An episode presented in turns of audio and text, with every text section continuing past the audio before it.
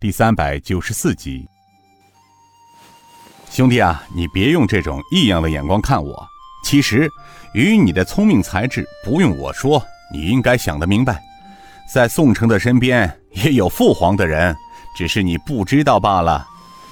不过你在滇西干得漂亮，不但清除了宋城一干人等，而且还帮刘督军一统滇西军务，帮了个大忙啊！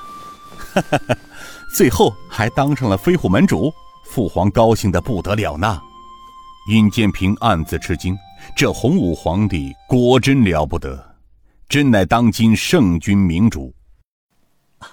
除掉宋城那帮贼人啊，是平儿的心愿。只是当上飞虎门的门主之事，是平儿所料不及之事。哎，六哥，从你这身行头上来看，六哥到灾区大概有个把个月了吧？六皇子点了点头，兄弟果然了得。是啊。自这里发生灾情之后，父皇便命我和三哥赶到灾区赈灾。我们首先到了徐州等地查看灾情，部署这救灾计划。这沛城的受灾面积啊，并不算大，所以等安排完徐州方面的事后，今天才赶到这里。进到城中之后，才听这李县令说，城中来了一位年轻的钦差。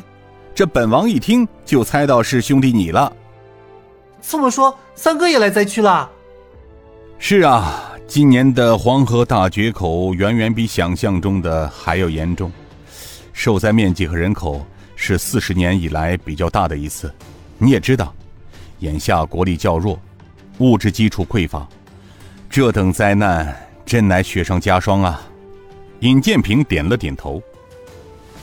六哥，在粮食物资上用不着担心，眼下最紧要的是，城里城外灾民众多。城外还有许多的灾民得不到安置，而城里的十几家大户豪绅紧闭庄门，不让难民靠近，而得到安置的难民多少拥挤在一处，许多难民上无片瓦遮身，下无立足之地。这样一来，恐怕会激起民变不说，接下来因浮尸四处，城里城外冻死饿死之人天天都要发生。这样下去，有可能会引发一场更大的灾难。兄弟的意思是想说。会引发一场瘟疫，尹建平点了点头。是啊，如果不解决分散难民的住房问题，再这么下去，会引发一场较大的瘟疫蔓延，恐怕那时死的人还会更多。六皇子想了一会儿，兄弟，分散难民的住房问题，本王这就去找城中的大户想想办法。可这粮食无物的事也很棘手啊。就现下城中的粮食，还可以撑上十几日。只要过十日，我这边的粮食很快就可以运到。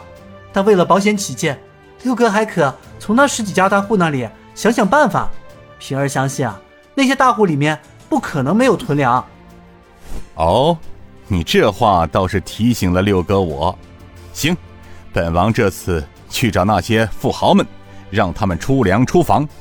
如果不应，哼哼，本王就灭了他全家。尹建平等人赶到灾区布置救灾，县衙里意外的遇到了朝廷洪武皇帝派到灾区救灾的六皇子定襄王。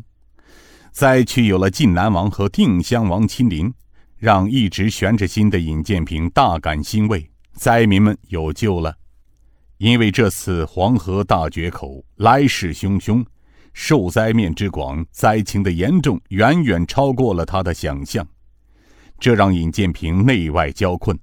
灾区若是没有朝廷救灾的大臣亲临，凭他一己之力，若想救助灾区众多的受灾地点和众多难民，只怕也是杯水车薪。县衙见了定襄王的到来，又从定襄王口中得知，这次灾情，朝廷不但派了不少朝廷大员到灾区。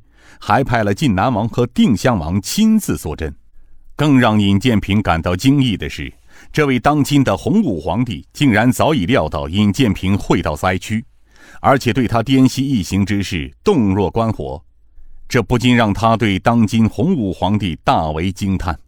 定襄王与尹建平会合一处，大大加强了救灾力量，这对灾民来说无疑是件天大的好事。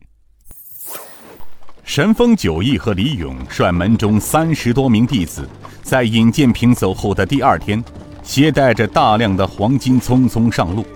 当赶到范家渡时，正好与刘武、马莹莹汇集到一处。范家老店住了一晚，翌日清晨，两路人马合成一路，开始向北前行。数日后，便赶到了湘西境内。这次出行救灾，飞虎门动用了大批黄金。自进入蜀中之后，神风九义遵照尹建平的指示，将携带的黄金分批的兑换成大通钱庄的银票。从蜀西到蜀中一路前行，马身上的负重不断减轻，行动速度也增加了不少。